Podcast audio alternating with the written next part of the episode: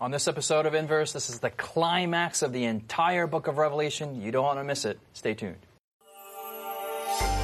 Coming to you from Silver Spring, Maryland, welcome to Inverse, a Bible based conversation on life principles, contemporary issues, and thought provoking perspectives.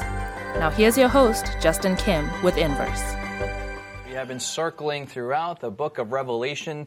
We've been looking at the beasts and we're looking at history. And the cool thing is, the theme throughout the book of Revelation is the Lord Jesus Christ mm. and his desire to save the world. That's just been an awesome theme. Yeah. It's been a blessing. That, that blessing in chapter 1, verse 3, has really come to fruition in our lives, and we're the ones that are teaching it and, and presenting it and, and, and, recording this. But it's been a real blessing thus far. It has. Mm-hmm. Um, we're in the middle of chapter 14. This is a very exciting. This is a very special episode. 14 is a dear chapter to all of us. So we're gonna have a word of prayer. Israel, can you pray for us, and we'll get into sure. it. Father in heaven, thank you so much for this uh, book, the book of Revelation, and specifically for Revelation 14, which talks about the gospel. We want the gospel to be a part of our lives. And we pray that through this discussion, that would be the case. In Jesus' name, amen. Amen. Amen. amen. Let's go to chapter 14, verse 6. And 6 and 7. And Jared, can you read verse, verses, those verses for us? Then I saw another angel flying in the midst of heaven, having the everlasting gospel to preach to those who dwell on the earth, to every nation, tribe, tongue, and people, saying with a loud voice, Fear God and give glory to him for the hour of his judgment has come, and worship him who made heaven and the earth and sea and springs of water. Okay, verse 8, Sikhu, can you pick up? Sure. And another angel followed, saying, Babylon is fallen, is fallen that great city because she has made all nations drink of the wine of the wrath of her fornication.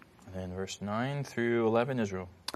Then a third angel followed them, saying with a loud voice, If anyone worships the beast and his image and receives his mark on his forehead or in his hand, he himself shall also drink of the wine of the wrath of God, which is poured out full strength into the cup of his indignation.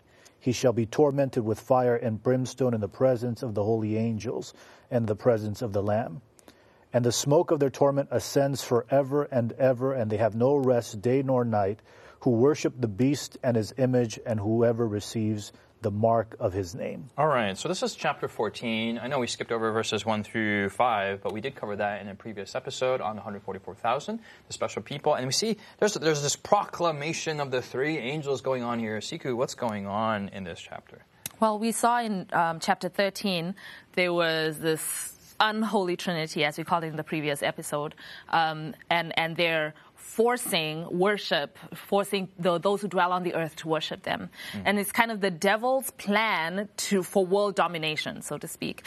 And in Revelation 14, here we have God's plan for how he is going to redeem the world, that the message goes forth into the whole world. So we kind of have the devil's plan and then God's plan for how he mm-hmm. responds to that. Mm-hmm. So we got an insight into kind of the playbook of the of the of the of the of the, of the, the, the demons of Satan, and then we have now have a playbook of what God's going to do mm-hmm. here. And so later on, in chapter 16, call, the devil's plan is called the three frogs that go through the whole world. So I always say the frogs versus the angels. It sounds like some kind of World Series or World Cup game. Like, who are you rooting for, the frogs or the angels? Like, you won't be rooting for the angels and, on in this one. Um, Jared, let's go to the first angel, what we read in verse 6 and 7. And um, the first part that the angel says, um, well, before we go into the angel, what describe this angel a bit. What does the Bible say about that? Uh, it is an angel flies. It doesn't float. It's moving quickly. It's on a mission. all right. And okay. I don't know. Right. Angels float, right? Yeah. yeah? I, guess, I don't know. Yeah. It's moving. They have yeah. boats. They have the money to buy the boats. So it, it, it, it it's I'm not trying with you. It's in, I'm, I'm moving on. It's flying. It's in the midst of heaven. Um, it's proclaiming something with a loud voice. Yes. So this is this is uh, the Greek word angelos. I have to get too scholarly here. Just simply, this is a messenger. Mm-hmm. right? So this messenger comes with a loud voice with a very specific a message. megaphone to the whole world. Yep. And this is a declaration. Exactly. And it's declaring the everlasting gospel. So this angel isn't a literal angel. It isn't not where NASA's going to be like this just in. We found a supernatural being with loud, loud, loud sound waves coming out. This is describing Angelos, a messenger movement. Mm-hmm. Uh, maybe as tie-ins to the remnant who is supposed to go out and, and bring God's people out of of Babylon. Yeah, if mm-hmm. you're if you are teaching this message, then you are this angel. Okay, so this is this is the first angel coming to fulfillment now, even through the, the TV waves and the, the, the internet connections around the world. This is mm-hmm. this is probably like you know No, and it, it makes you think of Jesus who said, you know, and the gospel of this kingdom shall be preached to all the world as a mm. witness, then shall the mm-hmm. end come. There's kind of this element of the whole world needs to receive the gospel. So you have this angel with the everlasting gospel to preach, and it goes through these categories every nation, tribe, tongue, people. It's not a discriminatory message. It's not based on what language you speak, where you live, ah. even what your uh, religious background is that you were born into. This message is for everyone, and that's what Jesus prophesied would happen. Yeah. Okay. What's awesome? What's we in, in previous in the previous episode we talked about the parallels between um, God's kingdom and then the kingdom that Satan's trying to establish, and now we there, there's parallels here that also kind of jump out at us that I think are really awesome and powerful. When you look at Revelation chapter 13 and you look at kind of you called it Satan's plan book or whatever, you have in Revelation chapter 13 playbook yeah. Or whatever. whatever. whatever. Yeah. Uh, Revelation chapter 13 and verse 5, it talks about there's a limit to the authority that the beast has in Revelation chapter 13. Uh-huh. But when you go to Revelation chapter 14, there is no limit. It's an everlasting gospel. Whereas you have a time constraint on what Satan is trying to do. 42 You- months. Yeah, you have no time constraint. Everlasting. Everlasting mm. gospel. Mm. The other thing is you have a limit to on the territory in which Satan has dominion over. Mm. We identify these two beast powers. That's the limit of his reign, and then he uses these two things to try to influence the whole world. Mm-hmm. But here you have from the very, very beginning the onset, the purpose of the gospel in its in its in its purpose, in its essence, hmm. from the very, very beginning of its proclamation. It is designed to break down every wall that separates mm-hmm. every nation, kindred, multitude, and people. And so you have here the parallel of what Satan's plan is and God's plan is like, I'm timeless, hmm. I'm everlasting, I transcend time and culture and space.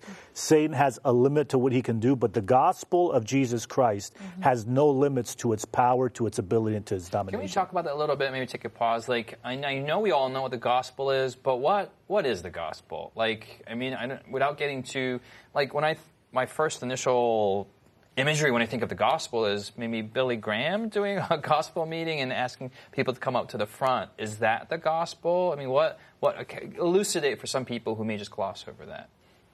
Jared, The- You're- in, you're in its, in its simple essence, the gospel is good news. It's the good news that Christ came into the world, that he died for our sins, that we have the opportunity of having a new life in him. I, I just want to add that, you know, we, we read through verses 6 to 12 here. Yes.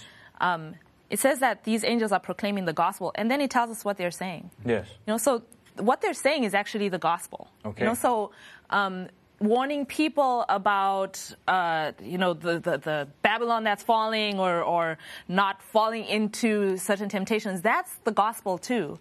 Um, the gospel being good news is broader than just, you know, Jesus died on the cross, which is like the crux of it.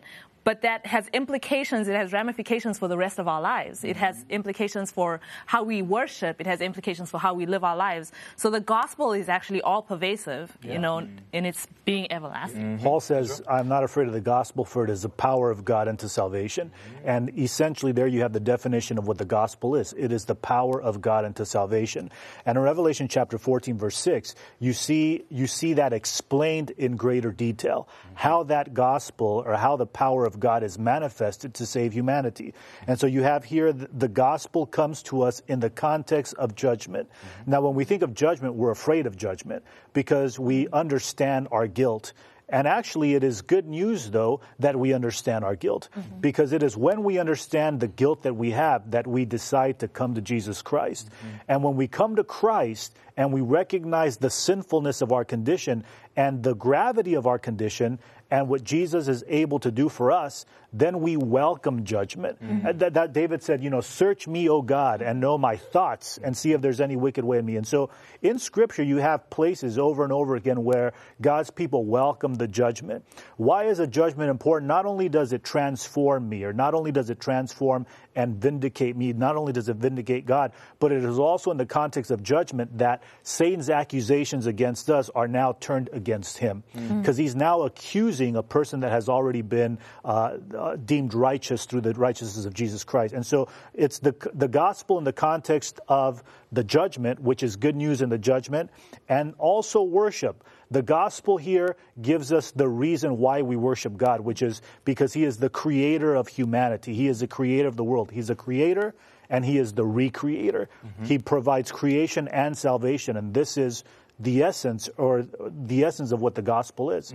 The story that comes to mind is uh, there's those Japanese islands in, during World War II that after America had won, news never reached them. And so you had these American prisoners who were under Japanese domination, and the news had to get to them hey, America won the war, you're no longer a prisoner anymore, but they're still functioning in that mode on that island. And so here, the good news is, is freedom, it is victory, it is, it is Jesus has already won the war, but the news still has to reverberate out about this. Um, uh, Israel, I appreciate your thought in verse 7, but let's make that practical. Yeah, we, we looked at, we've looked at chapter uh, 14, verse 7 many times here on this inverse channel, uh, inverse program. Uh, verse 7 Fear God, give glory to Him, for the hour of His judgment has come.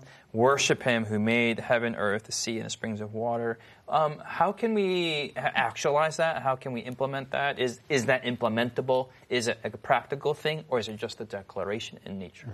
In the, the, the angel proclaiming this first message is calling us to recognize God as creator.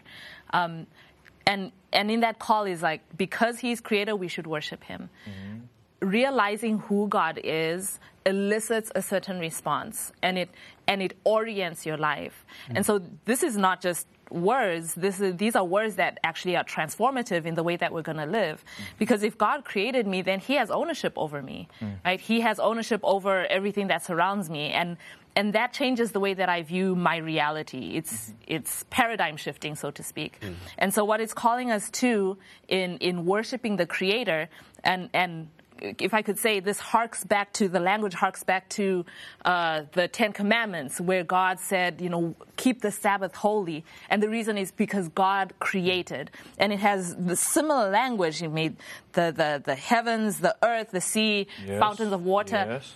God as creator, and when we keep Sabbath and worship Him on the Sabbath day, I'm acknowledging that God is my creator. He has authority over my life. Mm-hmm, mm-hmm. I don't want to sound simplistic here, but when we come back after the break, we'll actually look at the components of worship, how do we worship, and more of the practical ramifications of worship after the break. Has Inverse been a blessing to you?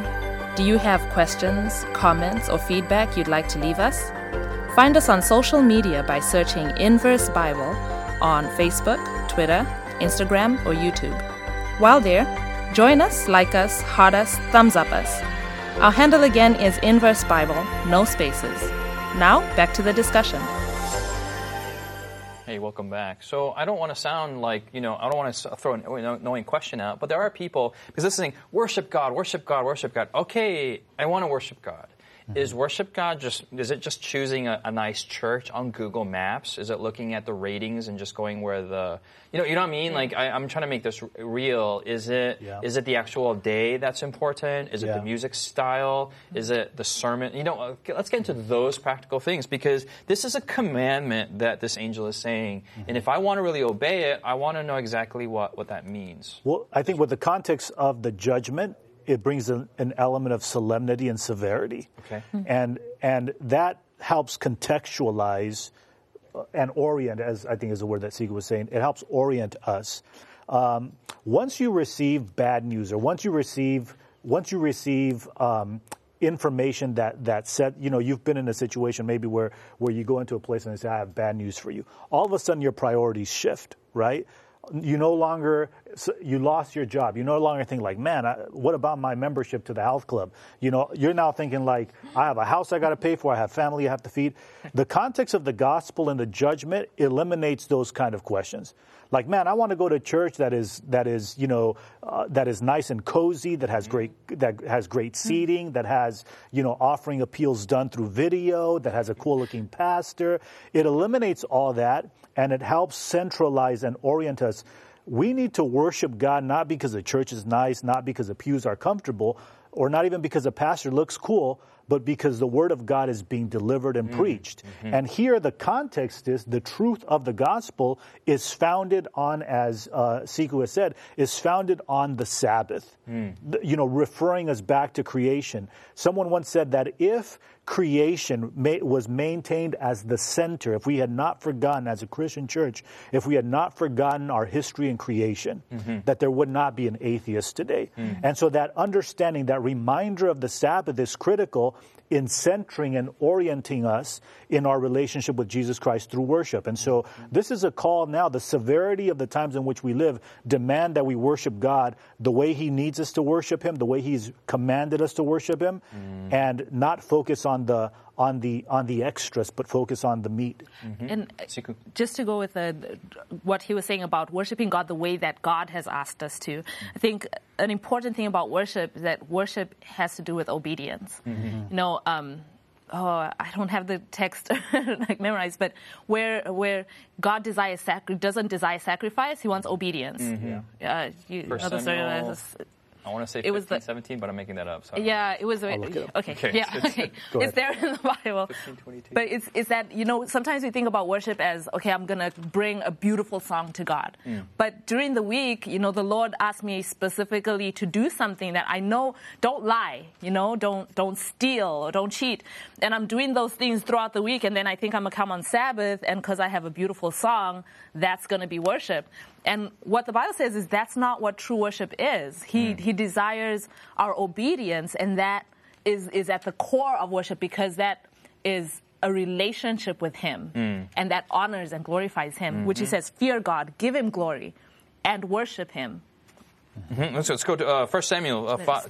15, 22 is, I think, the verse that you're, you're referring to. It sounds right. 15, 22 of 1 Samuel. The Bible says, Samuel said, Has the Lord as great delight in burnt offerings and sacrifices as in obeying the voice of the Lord?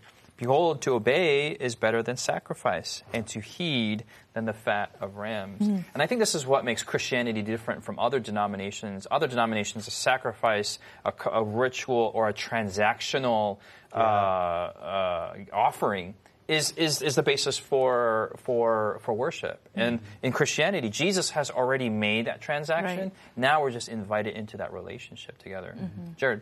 I was just going to go back to Revelation chapter 14 and looking at all of those different elements fearing God, mm-hmm. giving glory to Him, acknowledging and seeking by His grace to prepare for the hour of His judgment and in worship. These aren't like individual, mutually exclusive mm-hmm. things. Mm-hmm. And Solomon even says in Ecclesiastes chapter 12, mm-hmm. he connects the worshiping the Creator with keeping the commandments. If you if you don't mind me reading it, Yes, sir, go for it. in, in Ecclesiastes Ecclesiastes chapter 12, 12. starting in verse 13. It's the very end of the book. The wise man sums everything up and he says, Let us hear the conclusion of the whole matter. Fear God, keep his commandments, Yes, for this is man's all. For God will bring every work into judgment, including every secret thing, whether good or evil. Mm-hmm. So it's, it's, it's honoring God, it's the, it's the judgment. Um, this is the whole duty of man for us. So to can I, remember ask, the can I ask in the this days of our question? youth, like, like obedience is such a negative word today. Mm-hmm. Uh, there are other words like you know submission. Mm-hmm. Uh, dare I say it? The word compliance, or you know these these are are. Let's talk a little bit about that. Or is that bad? Is it not? What What's the actual root of the problem? It's not the mindlessness that people are attacking, but it's it's what? What's going on? Sikun in Israel. I, I just wanted to say, um, uh, my two-year-old, always when we ask him to do something, he's learned this phrase from us because like, my son, trust me. Hmm. I'm asking you to do this because I know what you're about to do is going to hurt you. So hmm. trust me. And because you trust me, obey. Mm-hmm. And so it's always, son, trust and obey. And so when he wants us to do something, he says, Mama, trust and obey. It's like, um, but, No other way. yeah, yeah. But but he should trust us because we're we have more experience, right? He's only two. He doesn't know what's going on in the world, right? So the trust comes because because we are older, because we have more experience. And so when we're called to trust God, it's because of who God is. Yes. So calling God as creator, God as redeemer, all these things are reasons for us to trust him. And because of that trust, the foundation of our obedience is a trust in Him, Mm-hmm. not blind obedience. You don't just go around obeying everybody. Right. But we're called to obey God because we trust Him. Yes. Yeah. Remember one episode that you mentioned, and um, I may this may steal your thunder, but if I am, I'm going to do it anyway. Uh, but the, the trust factor is trusting in God's ability and in God's character. And I just, you know, in raising our, my kids, you know, these two songs of He's able, like this mm-hmm. is his, his power and ability, and that God is good, His goodness and His character. Mm-hmm. Two simple songs, but really the foundational pillars by which we trust God. Yeah. And that was just that was a profound point you made in a se- seasons ago, and it still remained with me. And that's what you wanted to say. I'm sorry, but No, no, that, that is what I oh. wanted to say. Um, God never asks us to obey Him in isolation, mm. and and that's a human mm. that's a human doing that we separate, you know, obedience and we isolate it. We find that we find worship the connection between worship and righteousness and sacrifice in Hebrews chapter 11, which is the foundation of faith. if you go to Hebrews Hebrews 11. chapter 11 okay. and verse 4, it says For it says by faith abel offered that's dealing with sacrifice that's which is worship mm-hmm. by faith abel offered to god a more excellent sacrifice than cain through the which he obtained witness that he was righteous and so the purpose of worship has always been to lead to righteousness. Now the issue is that many times we forget the journey from worship to righteousness. How is it that worship leads to righteousness? It does this through the context of faith which is what you've said. Faith is believing in the ability of God, in the love of God, and in, and in the wisdom of God. Mm. And so we, we worship God, we worship God and we obey God because we submit ourselves to the belief that God knows, that God loves, and that God has more power than we do. Mm-hmm. Adam and Eve did that naturally. You know, and now with the element of sin, we don't do that naturally. We do that only through faith. And so you have that context of faith.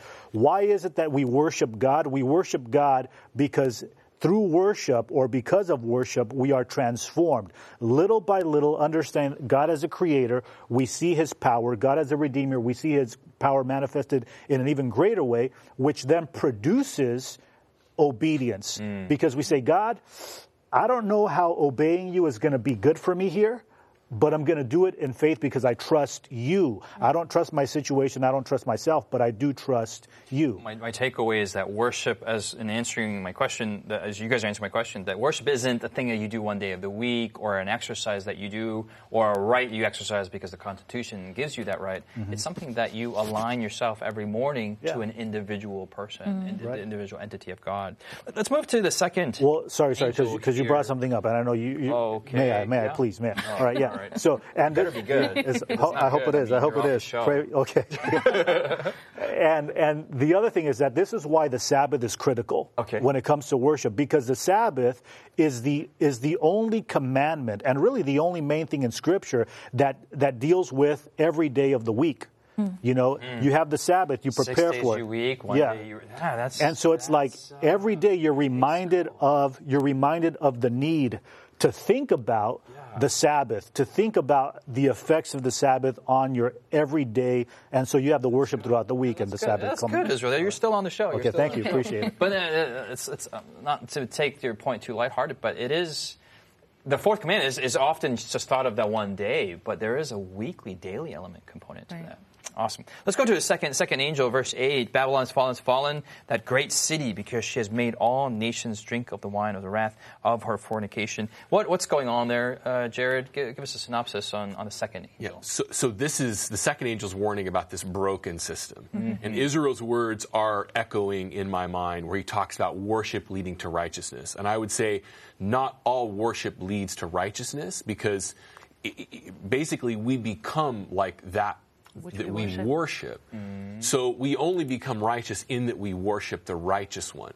So God calls out this, this fallen system that's not based on love. It's based on force. It's not based on freedom.